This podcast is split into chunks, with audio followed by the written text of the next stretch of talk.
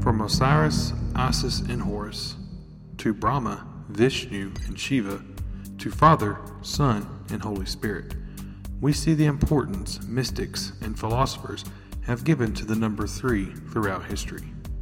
Influenced by the ancient Kabbalist and Hermetic philosophers is certainly no exception. The number three features prominently not only in our lectures, but also in our rituals.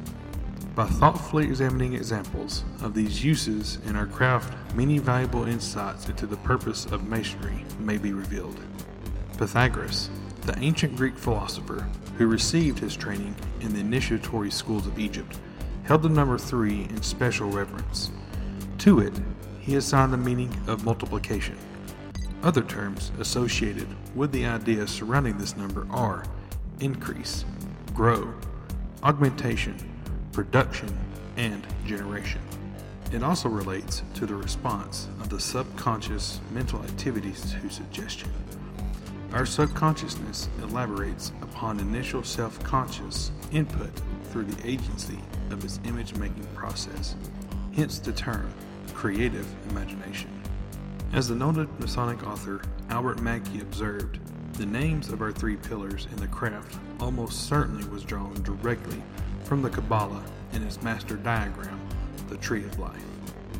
Masons will note the names of the Sephiroth, wisdom, strength, and beauty, and recognize the names attributed to our three pedestal officers. Also of interest are the names of the three pillars, two of which are taken from the pillars of King Solomon's temple. Every advancing candidate, when received into a degree, must pass between these two pillars. The candidate himself becomes the third pillar.